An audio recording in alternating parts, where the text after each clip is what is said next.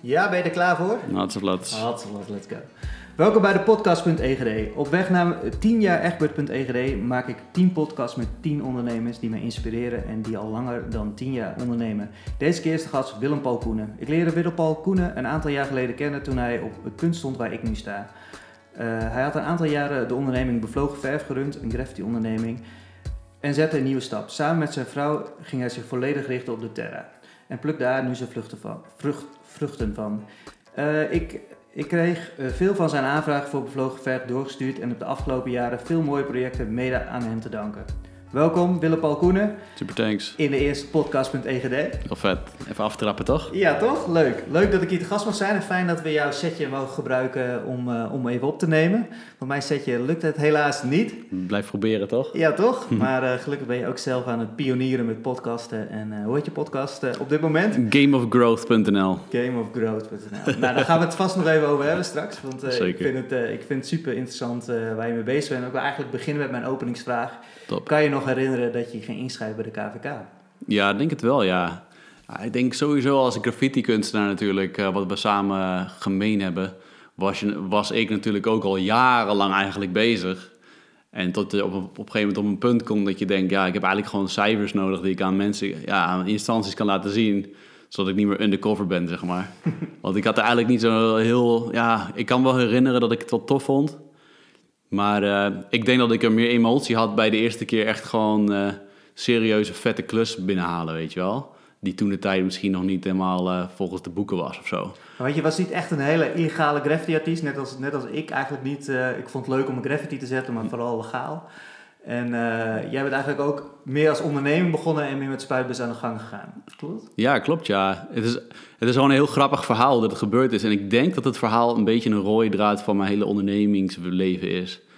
Um, ik was altijd al een teken natuurlijk, creatief gezin. Uh, mijn vader is uh, altijd knutselen met zijn handen. Mijn moeder en haar vader kunstenaars. Dus het zat wel in, in bloed, zeg maar. En toen ik op de middelbare school zat, was er een goede vriend. Die werkte bij de Swoopy, bij de frietent. En op een gegeven moment kwam hij naar me toe en hij zei... Uh, kan jij een graffiti maken op onze rolluiken?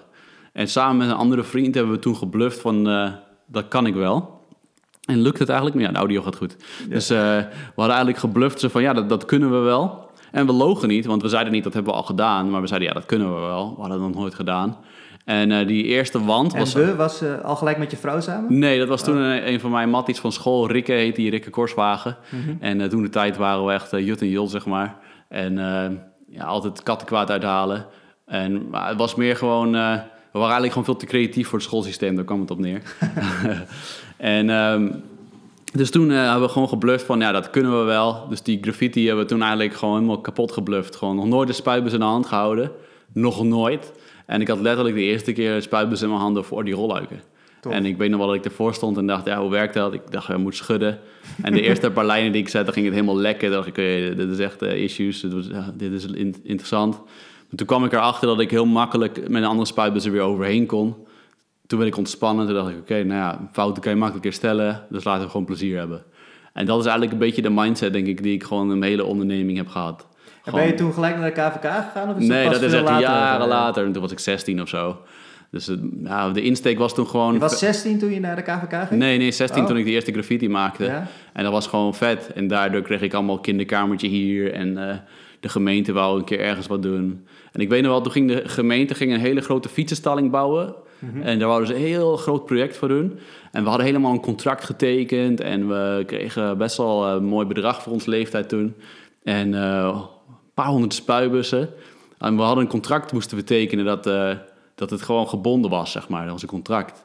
En toen een paar maanden later, toen, uh, toen zagen ze ervan af. Want ze gingen dat ding slopen. Oh. Maar omdat ze het contract getekend hadden kregen we wel het geld en de spuitbussen. Kijk, gelijk een goede, goede deal.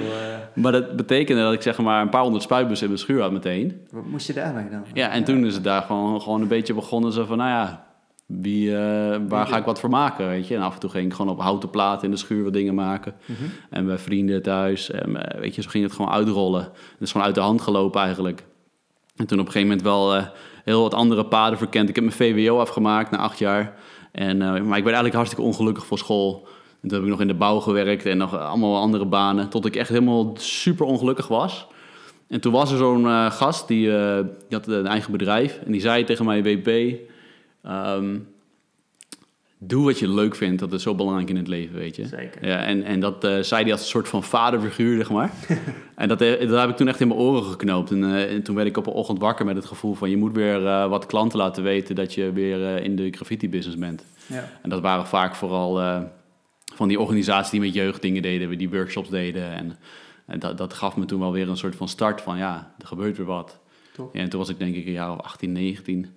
En is dat al een punt waar je naar de KVK ging of is dat nog Nee, later? Ik ging er weer wat later overheen. Ik heb eerst nog vrijwilligerswerk twee jaar in Suriname gedaan. Oh ja. En toen ik terugkwam, toen dacht ik, weet je, het is tijd om, eh, om het echt aan te pakken. En toen dacht ik van, eh, ja, vet. Ja, toen is het dat, dat zo gegaan eigenlijk. Was dat een bijzonder moment voor jou? Of zeg je van, ja, het was, hoorde er een beetje bij, het was een administratieve handeling? Meer administratieve handeling, denk ik. Ja, ik vond het meer zo spannend, toch? Dat je in één keer ook een boekhouder moest hebben. En Ja. Ja. ja, vond wel super spannend, man. Factuurtjes, hoe werkt dat? Offertes, wat is dit? Ik vond het eerder zo... Ik ben nooit ondernemer geworden om, on- omdat ik ondernemer wou worden of zo. Ik vond het ook helemaal niet per se een stoer ding of zo. Het is meer, denk ik, dat ik altijd een hele hoge drang heb naar vrijheid. Mhm. En het heeft meer te maken dat ik wil zijn wie ik wil zijn. En niet zozeer dat ik de hele dag in bed kan liggen, Nee. maar dat ik wil zijn wie ik wil zijn. En dat, dat, niet, en dat ik wil omgaan met wie ik wil omgaan. Dat zijn twee dingen die ik zo belangrijk vind. Ja. En, ehm, en, en dat, dat is denk ik vrijheid voor mij. En, ehm, dus dat is gewoon op een gegeven moment uit de hand gelopen van ja, dan maar ondernemen. Want alle andere opties word ik hartstikke ongelukkig van. Dan ben je toch een beetje een slaafje. Ja, ik voelde, eh, maar- ik denk, ik kan niet zo, zeg maar, heel veel mensen kunnen heel makkelijk zichzelf een soort van verdoven. En de dingen waar ze last van hebben, gewoon gedogen. Maar dat, ik heb zeg maar iets in mijn systeem. Als ik, iets, als ik ergens een beetje ongelukkig van word, dan voel ik me meteen heel ongelukkig. Ja. Dat, ze noemen dat wel eens hooggevoelig, maar maakt niet zo uit hoe het heet.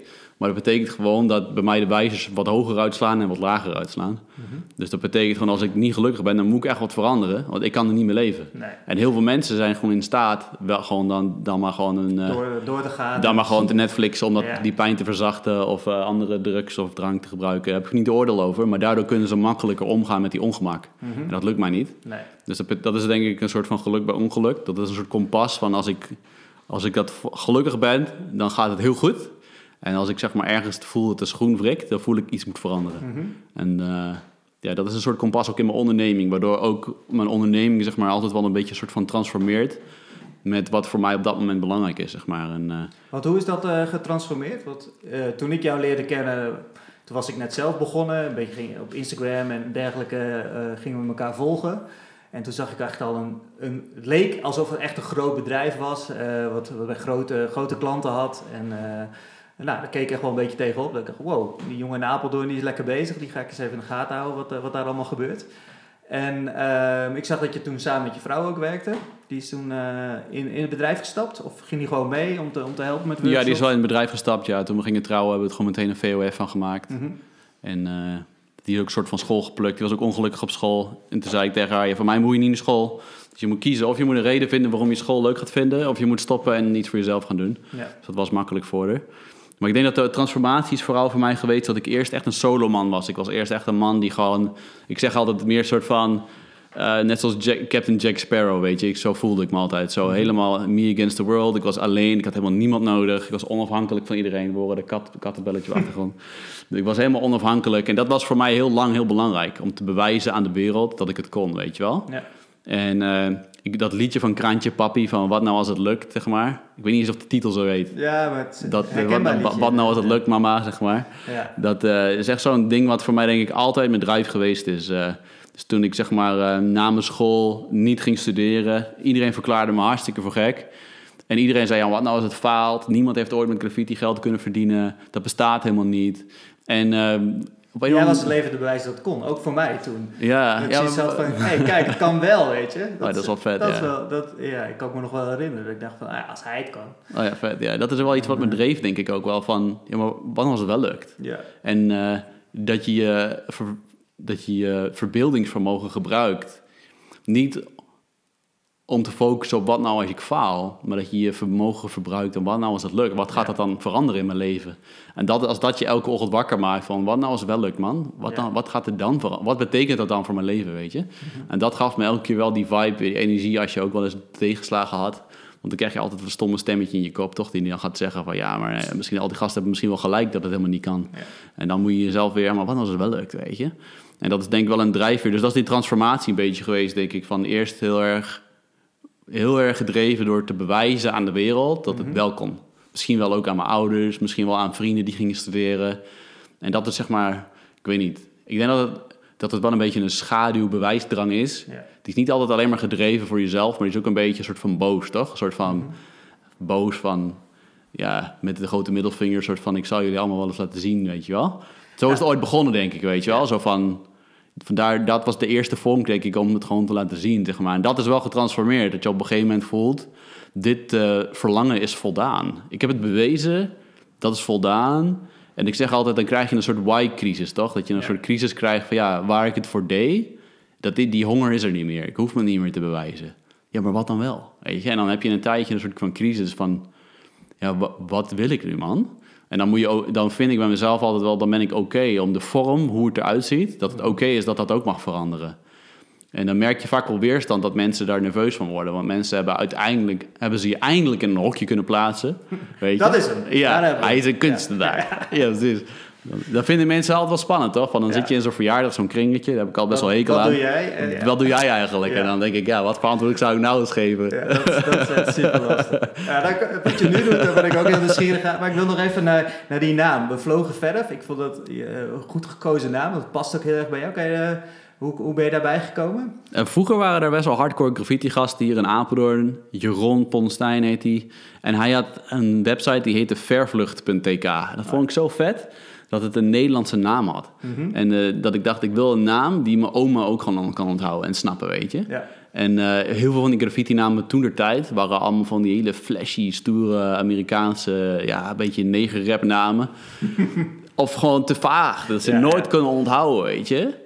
En ik had daar niks mee. Het, was, het is niet geboren uit een straatbehoefte om een, om een tagnaam te hebben, dat was het niet. Nee. Maar daar had ik gewoon niet zoveel mee. Nee, maar het paste en goed bij je stijl, want je hebt een hele bevlogen stijl. Mhm. Eh, heb je je website nog online? Of? Ja, toch? bevlogenverf.nl, ja, Ja, precies. voor- als mensen het willen kijken, bekijk het zeker. Hij heeft hele flowende lijnen en heel veel kleur. En Mhm. eh, de naam past daar heel goed bij. Maar daarnaast ben je ook een hele bevlogen persoon. Thanks, Toen ik jou de eerste keer ontmoette, eh, kan ik me dat nog zo herinneren. Ja, die naam die klopt gewoon aan alle kanten. Cool. En ehm, ook de, de workshops die je gaf, eh, nou ja, filmpjes. eh, je was altijd heel, al heel vroeg heel actief met social media. En, en dat deed je allemaal op een hele bevlogen manier.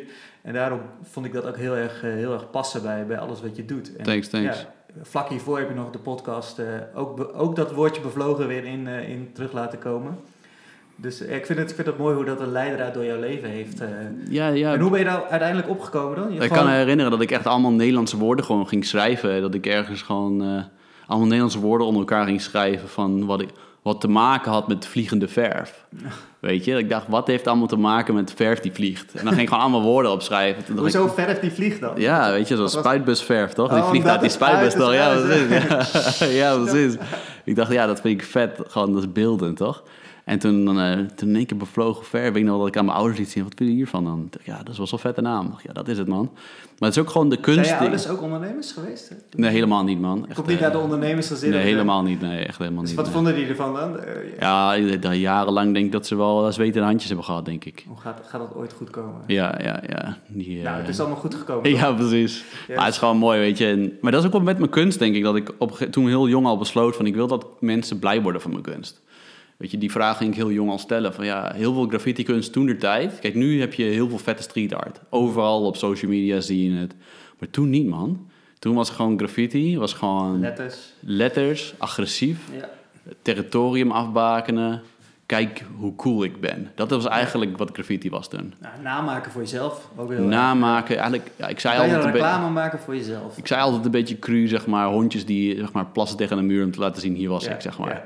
En ik was, helemaal niet daartegen, maar ik werd er gewoon niet warm van. Mhm. Het is niet iets waar ik excited door werd. Dus is, sommige mensen, eh, ik heb best wel toen ik begon heel veel eh, weerstand gehad vanuit die hoek. Die maar alleen maar probeerde ja, zwart te maken. Heel veel Er was heel veel weerstand uit die illegale graffiti-hoek. Ja, die vonden mij ook. echt een supersukkel, zeg maar. En dat lieten ze op alle manieren die maar konden, lieten ze dat weten. Maar ook omdat Via je, e-mails, als je er via commercieel WhatsApp. mee bezig Ja. ging, dan had Mm. ik ook in het begin heel erg... Was ik gewoon een sletje of zo? Of, mensen eh, steeds hadden, ja, graffiti is niet, is niet gemaakt om geld mee te verdienen of zo. En inmiddels is, dat, is dat 180 graden. Of gewoon, ja, ja, jij bent geen graffiti. En dan dacht ik echt, ja, maar wat is eigenlijk graffiti dan? Weet je, weet ik veel. Ik had gewoon niet zoveel met de vraag, ik moet ergens bij passen nu, want ik ben graffiti, weet je.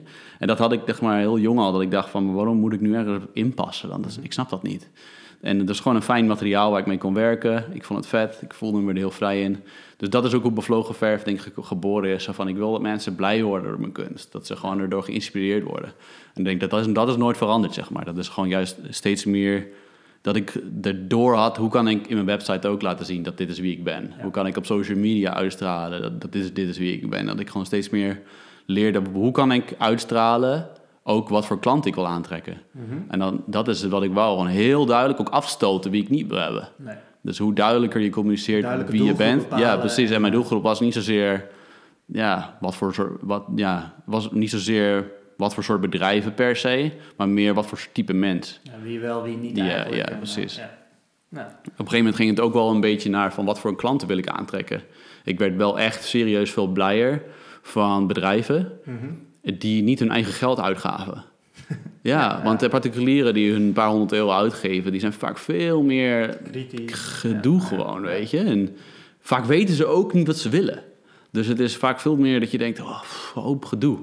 Terwijl als je met de marketing director van een bedrijf spreekt, die, hebben gewoon, die, die geven je gewoon een e-mailtje. Dit is wat we nodig hebben. Dit moet er in elk geval Dit in. moet er zijn. En de rest mag je Ja, de rest mag je vrijheid ja. hebben. En in die duidelijkheid voel ik veel meer vrijheid dan dat iemand allemaal vaag loopt te doen. Ja. Dat is helemaal geen vrijheid. Nee. Dus zeg maar, ehm, ja, dus op een gegeven moment wist ik wel, oké, ik wil eigenlijk marketingmensen hebben. Ik wil eigenlijk de, de mensen die verantwoordelijk zijn voor marketing, PR. Dus dat heb ik, daar, daarvoor heb ik dingen gedaan voor Adidas, voor Volvo, voor, eh, voor, allemaal, voor eh, Amerikaanse ambassade. Dus heel veel mensen, die, of de interieurdesigner, weet je wel. Of iemand die verantwoordelijk is voor het interieurdesign van een bedrijf. Of die gewoon zeggen, dit is ons potje geld, het is niet hun geld. Boom, dit is wat we willen. En dan mag gewoon iets vets maken. Ja. Dus dat was wel zeg maar, aan, zeg maar, aan het einde van mijn carrière. Hoe lang heb je het gedaan? Hoe lang heb je de graffiti-onderneming gehad? Nou, zeker wel een jaar 15, denk ik. Ja. Ja.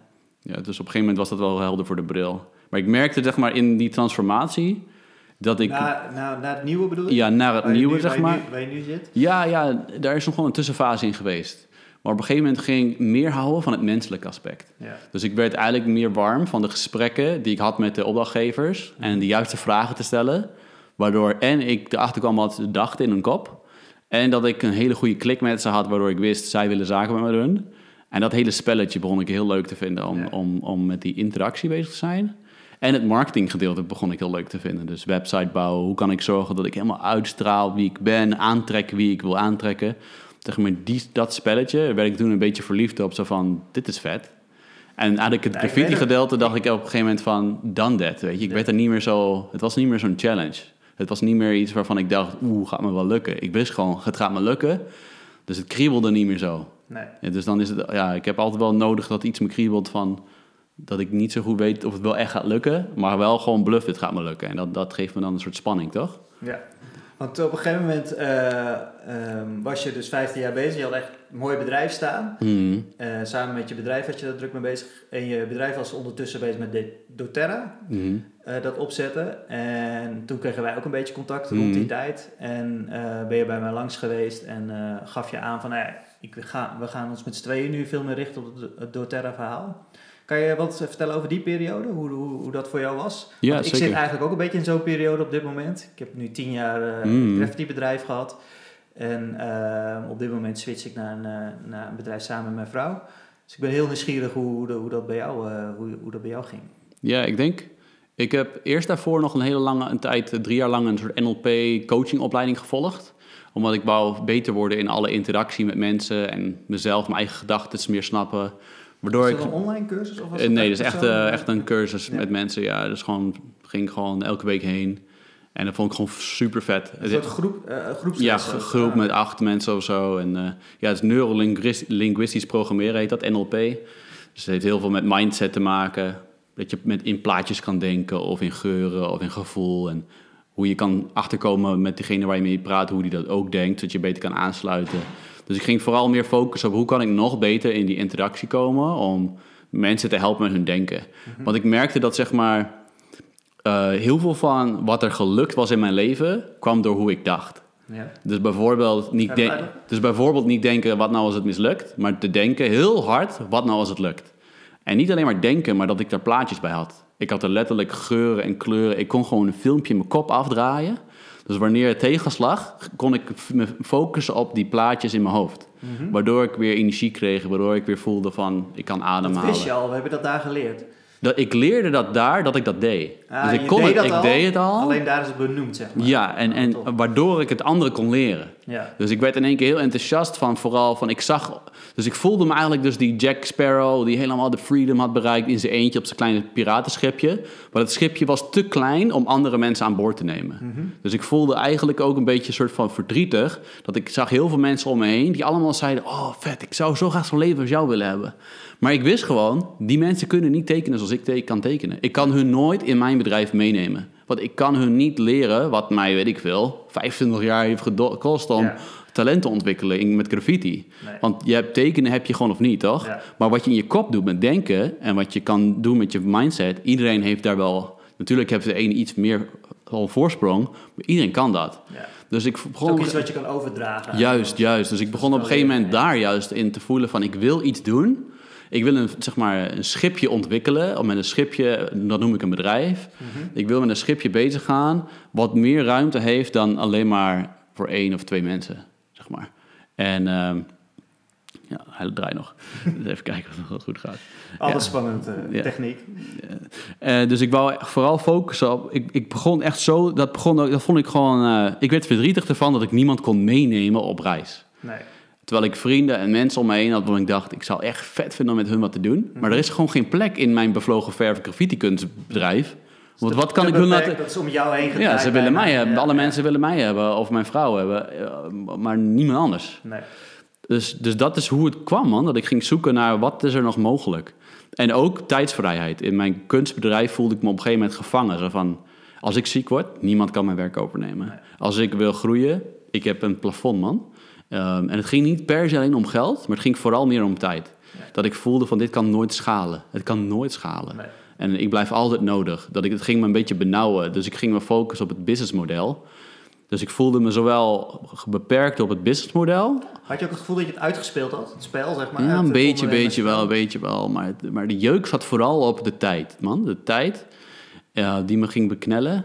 En ook dat ik ging voelen van, ik heb verlangens om met meerdere mensen te connecten. En zag je dat toen gelijk in doTERRA? Dat je dacht van, dat kan het wel eens zijn? Mm, Ja, ik ging eerst dus met die coaching dingen, dingen doen en met NLP. En daarom gingen mijn workshops met graffiti ook veel diep, diepzinniger worden. Want ik ging vooral focussen op hoe kan ik mensen meer connecten met hun waarden en hun echte visie die ze willen in het leven. Maar ik werk, merkte dat ik gewoon intern ergens werd ingehuurd bij een gemeente. Die mensen hebben helemaal niet de behoefte om daarin te graven. Die willen gewoon een... eh, Ja, die willen gewoon hun, vink, die willen hun ja. vinkje zetten dat ze die eh, teamdag hebben doorgekomen. Dit is het, weet je. Dus ik dacht op een gegeven moment, ja, ondernemers zijn die mensen waar ik warm van word, man. Want ondernemers zijn altijd op zoek naar meer, toch? En altijd op zoek naar groei, op zoek naar... Die zijn hongerig. Die hebben die, on- die, hebben die jeuk, toch? Want als iedereen, wat jij zegt, als je het gevoel hebt, ik heb het spelletje uitgespeeld. Mensen die bij een gemeente werken, die hebben vaak niet echt Die jeuk kennen eraan, het man. spel niet eens. Die vinden het fijn om dat uitgespeeld te hebben, want dat geeft rust, toch? Ja, nou, ik, Dat geeft denk, rust Ik denk en dat ze niet eens... eh, het spel niet kennen. Nee, niet eens maar het maar het, feit, het dat ze elke dag hetzelfde doen, vinden ze oké. Daar Ja. heb je daar oké mee. maar. Terwijl ondernemers kunnen dat niet. Die worden dan onrustig. En die hebben dan het gevoel, iets is stuk. Ik ben niet meer heel. Het moet iets veranderen. Ja, maar ook als ik Ja. dit spel heb uitgespeeld, wil ik een nieuw spel. Er moet iets nieuws. Ja, ik heb nieuwe prikkels nodig. Ja, dat is, ja. Oh, het spel is bijna klaar, ik moet een nieuw ja, spel ja, ja, die onrust, toch? Ja, die onrust, ja. Die En dat is oké, zeg maar. En dus, dus door, die, door die coaching training werd ik ook bewust ervan dat mensen hebben echt andere waarden. Dus in het begin dacht ik eerst, iedereen moet net zo worden als ik. Want dat geeft geluk. Maar ik kwam op, door die opleiding dus achter van... Sommige mensen hebben dus hele andere behoeftes, hele andere waarden, hele andere denkpatronen. En die zijn juist heel vet, super blij om bij zo'n gemeente gewoon lekker daar te zijn. Mhm. Dus op een gegeven moment ging mijn jeuk om iedereen te gaan veranderen om me heen, stopte. En ik ging meer denken, maar welke mensen hebben al een vuurtje in zich? Want het lukt me niet om een vuurtje te zetten in iemand die dat niet heeft. Nee. En toen dacht ik van ja, ik moet iets doen man met, eh, met, met ondernemers. Dus ik ging wel, er gingen zeg maar een soort lampjes branden van ik heb behoefte om met andere part- mensen te partneren. Dus als gelijkwaardige te partneren. Ik heb geen behoefte aan personeel, maar ik wil partneren met mensen. En dat is zeg maar Heb toen... je dat- toen eerst gedacht om met, met, met je graffiti bedrijf te doen? Was dat gelijk duidelijk dat... dat Nee, dat ik was gewoon op... Ik wist niet wat de vorm nog ging zijn, Ah, oké. Dus ik ging gewoon... Gewoon puur, ik wil ik, wil- levelen ik moet gaan partneren. En dus ik ben op een gegeven moment meer tra- meerdere trainers, vaak trainingen gaan doen. En voor bedrijven, voor eh, gewoon met kijken van is de trainingswereld wat voor mij. En ehm, ja, op een gegeven moment ging ik ook denken, ik moet iets kunnen schalen, man. Dus op een gegeven moment ging ik kijken van hoe kan ik misschien de prints van mijn, tele- mijn graffiti verkopen op telefoonhoesjes. Kijk, nu is dat heel normaal, maar was toen niet echt normaal. Kan ik misschien canvas laten printen van mijn kunst? Daar was toen ook nog niet echt veel websites voor. Ik dacht van, hoe kan ik dat schalen? Dus ik was gewoon echt onrustig aan het worden. Zo van, er moet iets veranderen. Dus toen gingen we ook trouwen en toen dacht ik ook van, ja... We waren zo druk bezig met kunst. Als dit doorgaat, als ik straks kinderen heb, dan ben ik alleen maar aan het werk, man. Ik, ben, ik wil dat niet. Dus ik zag al voor me dat ik pijn ging hebben ervan als ik niks ging veranderen, toch? En dat is ook mindset, toch? Dat je, Zeker, kan, dat je kan voorkomen, dat je, maar dat je wel die pijn durft te zien, toch? En, en dat voelde wel van, er moet iets veranderen, man, er moet iets veranderen. En toen kwam een vriend van mij, die zei van, dit is vet, wil je erin kijken? En toen dacht ik, ja, waarom niet? Laat me gewoon kijken, dat is niet zo'n groot risico. En wat was dat dan? Ja, dat was dus doTERRA. Dat heeft te maken met essentiële oliën. Het is een netwerkmarketingbedrijf. Dus dat is ook weer zo'n ding waarvan iedereen zegt... ja, dat, dat kan niet in Nederland, dat doet niemand. En eh, dat eh, heeft natuurlijk ook vaak een slechte naam. Hebben mensen een beetje een idee bij van dat klopt niet of zo. Dus, maar het, het, wa- het intrigeerde mij, weet je. Ik dacht, ja, ik had een paar... Wat intrigeerde je eraan eh, het feit dat die- dat product, die essentiële olie, zo goed werkte. Mijn vrouw heeft gewoon concentratie-issues. Daar waren we al dingen voor aan het zoeken, maar ze wil geen medicijnen. En eh, die olie werkte zo goed dat ze echt door de huis rondrende van... ik voel me zo slim, want ik kan gewoon concentreren. Ja. Ik kan gewoon aandacht houden bij een boek of bij iets wat ik aan het lezen ben of aan het kijken ben. Dacht ik, vet man. En eh, ik had altijd rennies voor mijn buikpijn. En toen hadden we in één keer met die olie en merkten we van... hé, hey, vet man, het helpt voor mijn buikpijn. Ik heb geen maagzuur meer. Ik dacht, dit is gewoon een vet, vet product. Het is zo puur en natuurlijk. Het is gewoon goed. En ik werd gewoon, het intrigeerde me ook netwerkmarketing. Dit bedrijf intrigeerde me. dus eerst bij jou binnen? Ja, het kwam via mij binnen, ja. En toen is jouw vrouw daar Mijn eigenlijk... vrouw vond het eigenlijk super stom, man. De eerste half jaar, Echt? jaar, ja, ja. Ze vond het Nou, hoe reageerde ze? Wat olie? Ik ga geen olie... eh. Ja, zo was het van, ja, ik ben geen proefkonijn. En eh, ja, zo ging het, ja. Maar ik was gewoon Oh, geïntrigeerd dat ik vet, het vet En dat vond was ook iemand die zelf, net als jij nu... eh, Ja. die mij in aanraking bracht Ja. mij, ja, die ook gewoon distributeur was. En eh, even- was dat dan een van de eerste hier in Nederland? ja, ja, za- ja, zeker, ja. En onze kat komt even hoor zeggen. Ja, hoort er ook bij. Hoi kat. En, ehm, ja, dus het, en, het intrigeerde me ook dat het een bedrijf was waarvan ik zag, dit is oneindig schaalbaar. En, en vrijheid kan je hiermee hebben. En je kan met mensen partneren zonder dat je ze op de payroll hoeft te zetten of zonder dat je ze in dienst hoeft te nemen. Maar je kan zeg maar als vrienden naast elkaar staan en met elkaar een droom bereiken. En dat gaf me eigenlijk weer zo'n nieuwe wat nou als het lukt gevoel, toch? Dus dat was al heel dat jong. precies op het goede Ja, moment? precies op het goede moment, ja. Dat ik echt dacht, dit past gewoon in mijn wat nou als het lukt. Van wat nou als het lukt om hiermee iets te doen. Dan die wat nou als het lukt, die ziet er zo mooi uit aan het einde van die ladder, zeg maar. Mhm. dat, dat je gewoon voelt van ja, dit is een... eh, Ik had gewoon, ik had een, net zo'n boek gelezen van Stephen Covey. Dat, iedereen heeft het boek bijna wel gehoord of gelezen. Die Seven Habits of Highly Effective People. Het is, is het best verkochte managementboek wat er bestaat. En hij zegt in dat boek van... Het is zo belangrijk om de ladder tegen de juiste muur te hebben voordat je gaat klimmen. En de meeste mensen zijn alleen maar gefocust om bovenaan die ladder te komen. En ze hebben eigenlijk niet door dat hij tegen de verkeerde muur staat. Dus die komen, als ze 50 zijn, daarachter dat ze bovenin die ladder van hun carrière zijn gekomen. Maar dat aan het eind van die ladder het niet geeft wat ze hadden gehoopt. Namelijk, als je aan het eind van de ladder van een corporatie of een gemeente zit, ben je flipping druk. En je hebt geen tijdvrijheid, misschien geld, maar je bent helemaal opgeslokt. En misschien ben je, is het helemaal geen voldoening wat je daar vindt. Maar dan heb je wel daar 30 jaar op ingezet, toch? Dus ik was heel op zoek naar van ik moet de juiste muur hebben, man. En ik was erachter. Hoe- graffiti is niet mijn muur waar ik helemaal bovenaan moet staan. Want als ik, de super, als ik super beroemd ben. Dat is een flipping gouden kooi die je hebt gebouwd. Want je verdient wel geld, maar je kan nooit aan anderen dat laten doen wat jij doet. Dus ik dacht gewoon, ik, vind het, ik blijf altijd wel van mijn kunst houden. Dat moet er altijd wel uit. Maar wat is er dan zo belangrijk dat er aan het eind van die muur staat? Dat je gewoon vrijheid hebt? Ja, voor mij, ja, dat, dat, ik was er dus in die coachingopleiding achter gekomen dat vrijheid een van mijn belangrijkste waarden is. En, vrijheid, de kat gaat tegen die microfoon eh, aanwrijven. Ik ga even de microfoon aanpakken. Hij wil ook even mee in podcasten. Ja, dat is niet zozeer vrijheid om te slapen de hele dag, maar vooral vrijheid om te bepalen wat ik belangrijk vind in mijn leven en dat ik daar invulling aan kan geven. Mhm. Wat het ook mag zijn. En dat verandert per elk jaar, weet je. En ehm, dat in ieder geval dat kan, weet je. En, en ja, dat is, vond ik zo belangrijk. En ik wist gewoon dat op heel veel manieren, heel veel soorten carrières, je dat niet gaat krijgen. Want aan het einde van die ladder ben je gewoon gevangen in een systeem. Ja. Dus ik was echt op zoek naar een systeem en een model. En dat klinkt vet, niet sexy. Maar een, maar een businessmodel kwam ik gewoon achter. Van het businessmodel waar jij je kapstok aan ophangt, zeg maar. Of jouw, jouw jas aan ophangt, jouw bedrijf aan ophangt. Dat maakt gewoon uit. Ja. Als dat model gewoon niet klopt, dan kan je werken wat je wil. Maar je bouwt gewoon niet de vrijheid. Dan word je eigenlijk een ratje in een wieletje wat heel hard rent. En dan werk je alleen maar heel hard in je bedrijf, maar nooit aan je bedrijf. Dus ik was gewoon heel jong daar al bewust van... ik moet zorgen dat ik eigenlijk net zo hard aan mijn bedrijf kan werken... als in mijn bedrijf kan werken. En daar moet ik vrijheid voor creëren, zeg maar. Dus dat is wel een beetje die Hoe droom hoe heb je starten, man. gedaan dan? Kan, kan je er iets meer over... Ja, het heeft heel veel te maken met, denk ik, een beetje wat jouw vraag al was van toen ik jou ontmoette. Maar dat je ruimte moet creëren. Dus en ruimte is niet alleen maar tijd in je agenda, maar ruimte is ook wat je in je kop hebt, ruimte. Dat je ruimte in je hart hebt. Mhm. Dus dat je ruimte hebt, ook in je agenda. Maar dat je ruimte kan creëren om nieuwe dingen te ontvangen. Dat je ruimte kan hebben om nieuwe ideeën te krijgen. Dat je ruimte kan hebben om nieuwe mensen in je leven te krijgen. Weet je, als je, En als hoe je doe je dat dan? Hoe, hoe, hoe creëer je ruimte? Ja, om, eh, om te durven loslaten is het. Want meestal houden we vast uit angst. Mhm. Omdat het bekend is, toch? Herkenbaar. Ja. En, eh, en angst komt altijd door de vraag, wat nou als het mislukt? Ja. En, eh, en, en, en de moed om dat los te laten komt als je durft het vast te houden aan wat nou als het wel lukt. En dat, dat hoeft niet een alles of niks ding te zijn, maar dat je langzaam kruipt naar die vraag, zeg maar. Want je kan niet in allebei die werelden leven. Of je leeft helemaal in die ene, of helemaal in die andere. Ja. En die jump maak je niet in één keer, maar het is, je kan eigenlijk niet allebei de kanten opbouwen.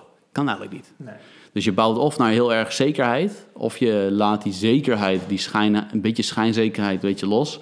En je durft te dromen, zeg maar. En dat is zeg maar hoe wat voor mij al, dat ik dacht van ja. En dat blijft natuurlijk altijd een op- en neerbeweging, dat je soms het gewoon beter lukt dan andere keren, Ik toch? wou net zeggen, kan, ik kan me niet voorstellen dat het makkelijk was geweest om een bedrijf dat je 15 jaar hebt opgebouwd, Mhm. om dan nog eens te zeggen, ja, ik kap ermee, ik ga me nu hier volledig op focussen en eh, ik geloof dat het gaat lukken. Ja, ik denk dat het voor mij had geholpen dat ik tijdens die coachingopleiding eh, heel veel geleerd heb over wat een blauwdruk betekent. En de blauwdruk heeft te maken met wat jij als persoon belangrijk in het leven vindt. En ook wat je als persoon belangrijk vindt in werk. Dus ik had eigenlijk in mijn blauwdruk, was ik erachter gekomen, welke elementen moet ik hebben in werk om mij gelukkig te voelen in werk. En toevallig vond ik al die elementen in mijn graffiti carrière. Maar dat betekende dus dat ik hoef niet graffiti-kunstenaar te zijn om gelukkig te zijn. Ik moet zorgen dat die elementen in mijn leven zijn. En de vorm boeit geen de bal.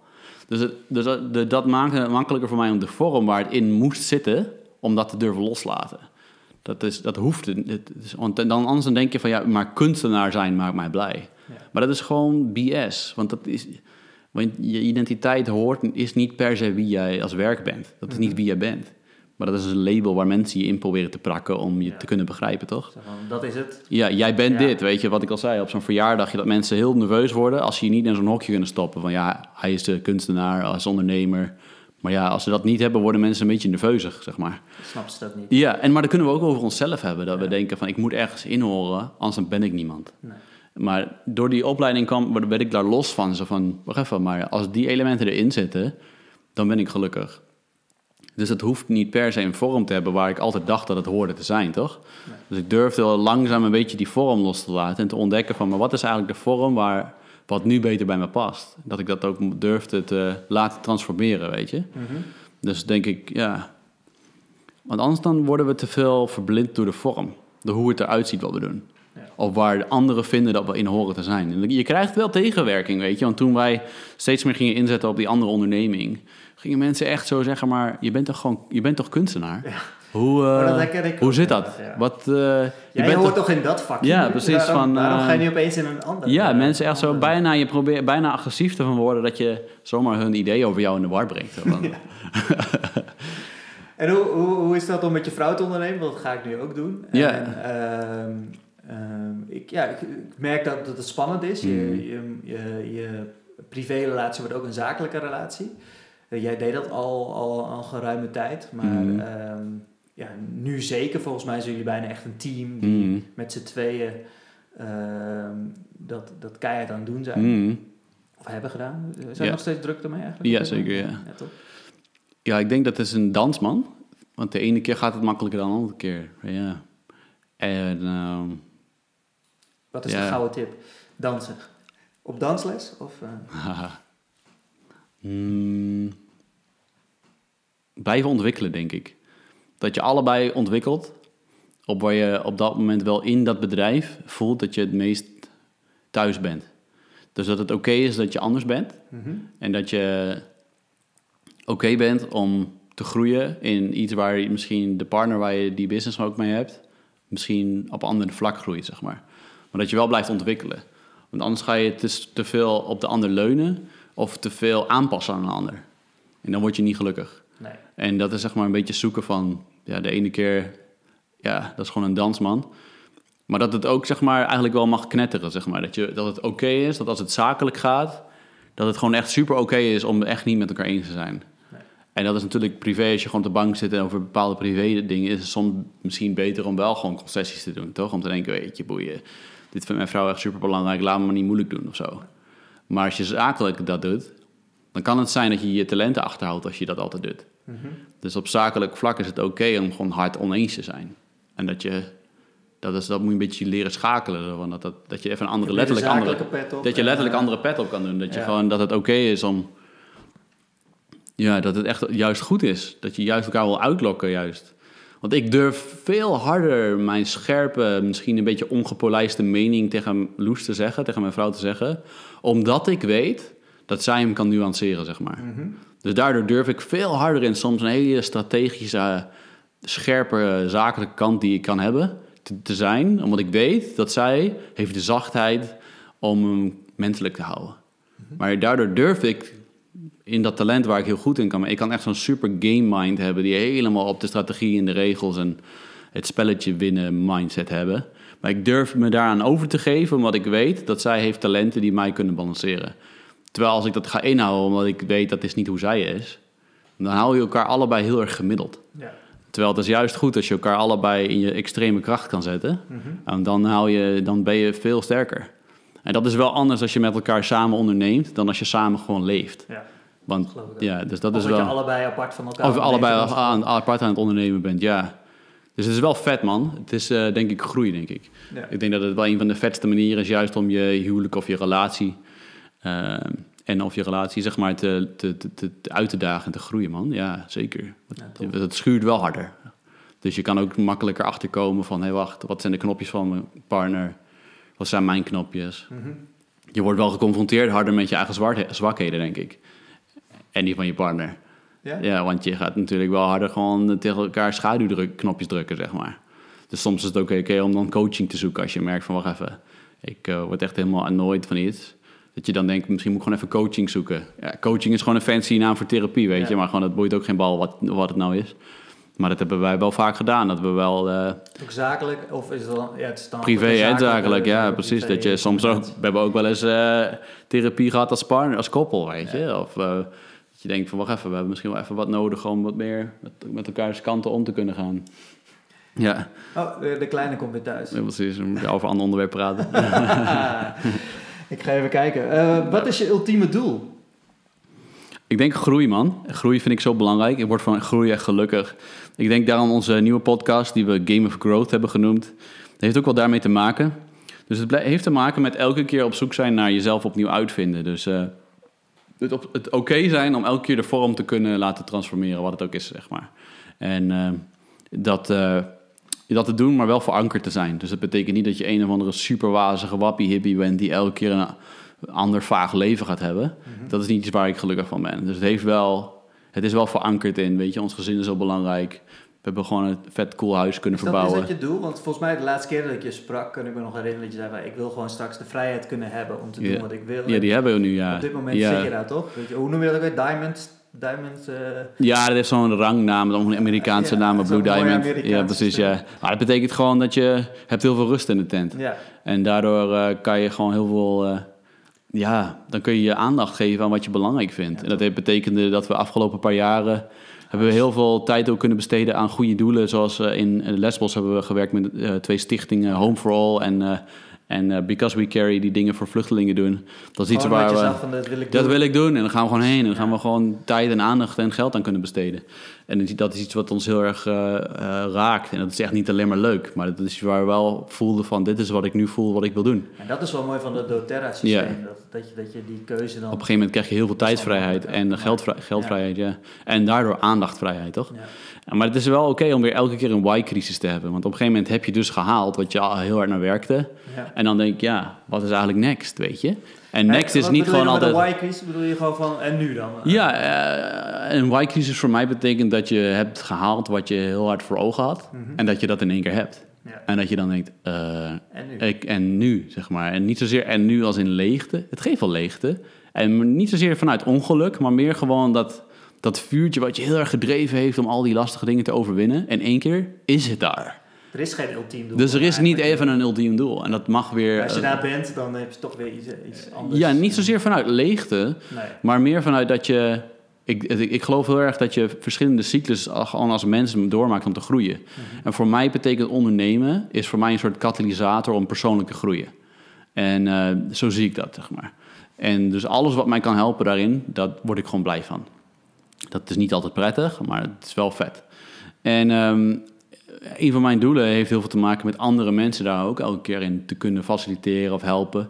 En het helpt me heel erg om ook open te zijn soms over dingen waar je zelf doorheen gaat. Ja. Dus zeg maar, ja, ultieme doel, ik weet niet. Op dit moment hebben we niet heel scherp een soort concreet ding.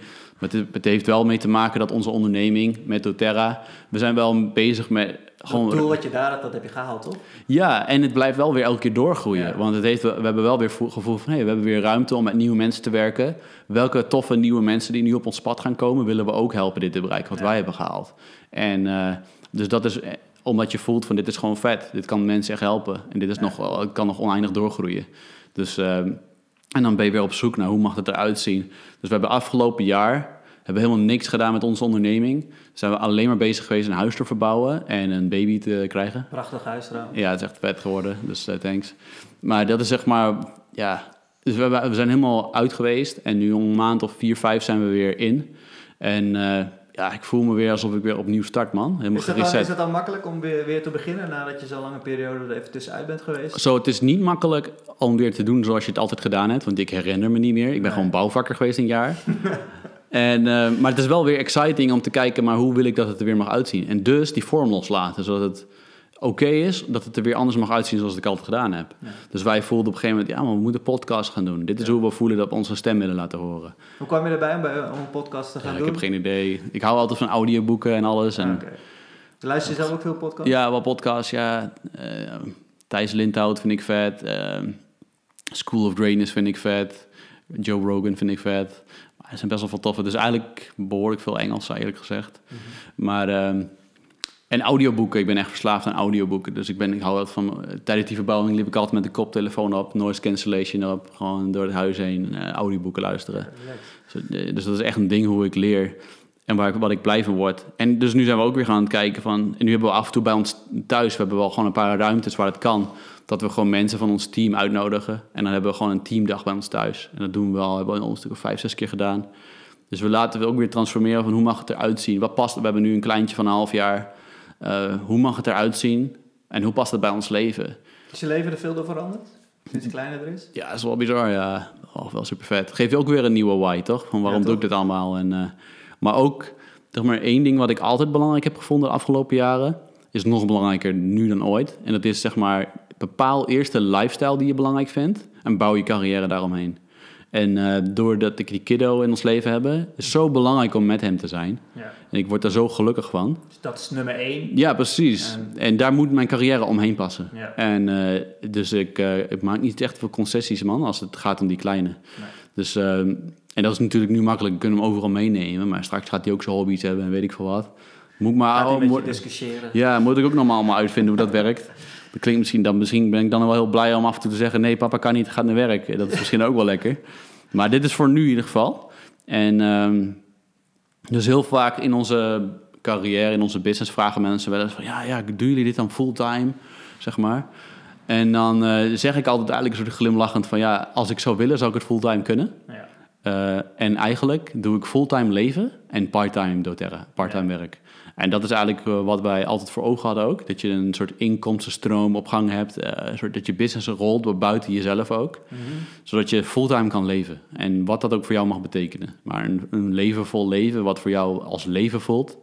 En dat jouw carrière daarin verweven is, weet je wel. Ja. En dat betekent niet altijd dat het alleen maar een half uur per dag is. Soms ben je wel gewoon dagenlange, maar als het voelt van het klopt nu. Weet je, vorig jaar waren we, vorige week waren we een aantal dagen in Londen, hadden we gewoon die kleine mee. Maar dan ben je gewoon van ochtends tot s avonds laat bezig. Ja. Maar dat klopt of zo. Ja. En um, dus, dus, dus dat betekent het gewoon dat het, dat het voor onszelf gewoon zoeken is van ja, wat is het leven wat voor ons klopt, zeg maar. En pak je nog wel eens een spuitbus op? Ja, zeker. Ja. Ik had laatst, uh, was, uh, was uh, natuurlijk de WK vrouwen waren in de finale. En dat vond ik gewoon vet om iets voor te maken. Dus ja, je dat bij de heren gedaan, toch? Een ja, ja dat was tien jaar geleden was het volgens Echt? mij. was het voor de Spanje-Nederland toen de finale, volgens zo, mij. Zo'n. Dat is een grote boel en een grote lion had ik gemaakt. Ja, dat was vet. Ja, tof. Dus dit was dezelfde muur. Dus nu had ik zo'n leeuw en een arend van Amerika natuurlijk gemaakt. Ja. Maar is gewoon vanuit, omdat het vet is. Dus ik pak wel de kers uit de taart van de, de opdrachten van ik voel, ja, dit is... Het moet altijd wel voldoen aan een paar, paar, een paar pilaren die ik belangrijk vind, weet je. Ja. Je moet een leuke uitdaging hebben. Mensen moeten me gewoon uh, oké okay geld betalen en ik moet leuke opdrachtgevers vinden. Ja. Als dat klopt, dan vind ik het tof. Weet je, als het niet klopt, dan, uh, ja, dan hoeft het nu niet. Mm -hmm. Maar creativiteit kan je ook op heel veel andere vlakken kwijt, toch? Ik bedoel, ja, als je wat jullie nu ook doen met je bedrijf, dan kan je allemaal creativiteit in kwijt, maar heeft niks met spuitbus te maken. Nee. Dus uh, in onze verbouwing met ons huis, daar kon ik al mijn creativiteit kwijt. Ik heb het gezien. Ja, ja en dat, is zo, dat geeft ook vet cool, dat je nieuwe skills leert van met een timmerman meelopen en zo en alles. Dus ja, creativiteit heeft niet per se een vorm waar die in hoort, weet je. Nee. En dat is denk ik wel een beetje in die graffiti scene soms. Als je daar echt in zit, dan is het, ah, moet, je moet helemaal trouw zijn aan de material, toch? En als je één ding doet met een marker of met een stift of met een kwast, dan ben je in één keer niet meer echt of zo. Dan ben je een toy, ja. weet ik veel wat. Gelukkig is dat wel een beetje veranderd. Is iets veranderd wel, ja. ja, ja. Dat was wel erg, toch? Ja, dat was toen wel inderdaad. Ja, of net zoals wat jij met chamblonen, dat mocht dan, dat kon echt niet gewoon. Nee, nee, absoluut. absoluut Um, kan je nog een uh, goede tip geven om uh, uh, na tien jaar on ondernemen te blijven ontwikkelen? Eigenlijk heb je dat al een beetje gedaan, hè? heb je dat al aangegeven? Ja, ik denk heel veel tips zitten erin dat ze vooral in je, in je schaduw, dus in jouw, in schaduw vind je nieuw licht, man. Mm -hmm. Dus je moet chaos kunnen, chaos mag er zijn, maar schaduw mag er ook zijn, want daar vind je het nieuwe licht. Ja. Dus dat je oké okay bent om af en toe gewoon even vet te balen of een soort depressiviteit te voelen over wat je aan het doen bent. Want als je dat kan toestaan, kan je vanuit daar ook weer voelen wat je wel wil. Ja. En heel veel mensen blijven zich verzetten tegen dat gevoel, wat, zo van ja, maar ik heb toch gewoon leuk werk. Hoezo? Ik mag hier helemaal niet van balen, want weet je wat voor vet werk ik heb? Ja. Maar je mag er wel flipping van balen, want als het op dat moment niet meer bij jouw waarde past, of je hebt gewoon echt een te veel verlangen naar groei, dan mag je gewoon even een soort depressie voelen over wat je doet. Mm -hmm. En dat bedoel ik niet een klinische depressie, nee. maar gewoon dat je voelt van ik baal gewoon. Dat het oké okay is om gewoon even flipping hard te balen van iets. Mm -hmm. Want van daaruit krijg je ook het verlangen om verandering te gaan doen. Ja. En heel veel mensen in Nederland hebben zoiets van ja, we mogen niet klagen. Maar daardoor mogen ze van zichzelf eigenlijk ook niet balen. En, en daar, niet, en niet veranderen. En dan nee. moet hun leven blijven zoals het altijd al is. Ja. Want ze hebben toch niks te klagen. Maar je hebt niks met anderen te maken. Je hoeft niet te vergelijken met waarom jouw leven wel of niet beter dan anderen is. Het is jouw reis, toch? Je kan het ook niet vergelijken, volgens mij. Nee, het is nee, iets wat je bij jezelf zelf speelt. Maar het is cultuur, toch? Het is onze ja. Nederlandse cultuur een beetje. Dat we dan vergelijken van, ja, weet je, anderen hebben het veel slechter. Ik mag niet klagen. Ik, ik echt... Ja, voor mij mag je wel klagen hoor. Als jij gewoon baalt van iets, moet je het veranderen, toch? Ja, dan moet je, de, moet je ja. actie ondernemen. Wat, wat ik vooral heel erg van je, van je meepik is van het loslaten en mm. uh, nieuwe nieuwe, nieuwe dingen, ruimte voor nieuwe dingen maken. Mm -hmm. En uh, ja, dat, uh, ja, dat vond ik verbazingwekkend toen je dat toen deed. Toen kon ik er echt niet met mijn hoofd bij. En nu zit ik op dat punt en denk ik, ja, dat is super belangrijk om dat te doen. Om gewoon een, een nieuwe stap te zetten. Daar heb je ruimte voor nodig. Ja, ja, precies. Ik denk voor sommigen die dit, dit luisteren niet snappen wat je precies naar refereert. Is, toen zaten we op een punt in onze business, dus waren we al twee of drie jaar met doTERRA bezig. En ik voelde dat ik bleef vasthouden aan die graffiti-klussen. Ook een beetje uit angst. Zo van, ja, maar dit is zeker toch? Dit geeft me gewoon een inkomstenstroom. Ik ken dit heel goed. Het is heel bekend voor me. Maar op een gegeven moment leerde ik gewoon eh, van een mentor ook van... maar echt loslaten is echt loslaten. En loslaten zorgt ervoor dat je een nieuwe ruimte krijgt. En ruimte betekent in het Engels noemen ze dat een void. Maar een void of een leegte, een ruimte betekent dat kan alleen maar zijn als het echt leeg is. En dan kan er iets nieuw naar je toe komen. Maar soms kunnen er geen dingen naar je toe komen omdat je aan te veel vasthoudt. Je hebt gewoon geen ruimte. Het is letterlijk al net als Tetris, al je blokjes zijn gevuld. Dus ja, toen leer, ging ik gewoon zoeken in mijn leven van waar, op welke vlakken. En dat kan ook zijn dat je soms mensen moet vergeven in je leven. Soms heb je mensen, mensen hebben soms te veel haat of ze hou- houden te veel vast aan oude relaties waar ze van balen. En die geven dat zoveel voeding Ja. dat er geen ruimte is voor nieuwe mensen. Maar het kan ook zijn dat je. Ja, die podcast moet je zeker luisteren. Hebben jullie ook een podcast over Ja, ja, ja, ja. Ja, dat was eh, inspirerend om te Ja, volgens mij gaat hij over de, die Tibetaanse monnik, zeg maar. Ja. En dat je niet kan vergeven als Tibetaanse monnik. hè. Maar het heeft ook mee te maken van... Misschien heb je relaties in je leven die oké zijn. Het hoeft niet per se je partner te zijn, maar het kan soms ook je partner zijn. Waarvan je voelt, ik hou vast omdat het bekend is. Maar eigenlijk klopt het niet meer, man. En het kan ook vriendschappen zijn soms. Betekent niet dat je die vrienden moet appen van ik hoef je nooit meer te zien. Maar soms betekent gewoon het iets minder energie geven, al dat het uit je leven gaat, toch? Maar het betekent op heel veel vlakken dat het oké is om dingen los te laten. En dat was toen ook dat ik voelde van ik moet die graffiti-klussen loslaten. Maar er was zo'n stemmetje in mijn kop die zei van ja, maar je kan er altijd nog tu- tussen blijven zitten, man. Je kan er gewoon 10, 20% op vragen, dat is helemaal niet raar of zo. Maar toen voelde ik zo van nee, maar loslaten betekent dat ik alles loslaat. Dat ik niet meer tussen zit. Dus toen dacht ik van ja, maar weggeven kan ik alleen als ik het weggeef met liefde. Niet weggooi. Niet zo van, ach ja, boeit me niet. Of mensen zeggen van, eh, ja, nee. Of, of het gewoon maar in het internet gooien. Wie het opvangt, die vangt het. Ik wou het weggeven aan iemand die ik voelde, ja, die wil ik het aan geven. En toen kwam ik jou tegen en toen dacht ik van, laat me gewoon kijken, man, of het goed voelt. En ik vond het echt wel spannend, want het Ja. was wel projecten, man. Weet ik nog. Ja, maar gewoon dat ik voelde van dit klopt. En dat ik dacht, ik wil het gewoon hem, ik gun het hem, weet je. Top. En niet zozeer gunnen omdat ik voelde me beter, maar meer van ik voelde van ja, maar die, hier ga jij wat moois mee kunnen doen. Dit kan jij ook gebruiken nu. En ik voelde gewoon van, ja, jij gaat het ook met waardevol, je gaat het gewoon met aandacht doen, Ja. weet je wel. Ja, maar het is gek om dat soort klussen naar je toegespeeld te krijgen. En dat je echt eh, bijna met jam dat aanneemt. En eh, ja, ik weet nog wel dat- ik echt... Dat was een paar duizend euro toen, man. Ja. Ja, gekke klussen. Nog steeds. Ik heb nog steeds contacten daardoor waar, waar, Ja, ik leuke klussen uithaal. Heel vet.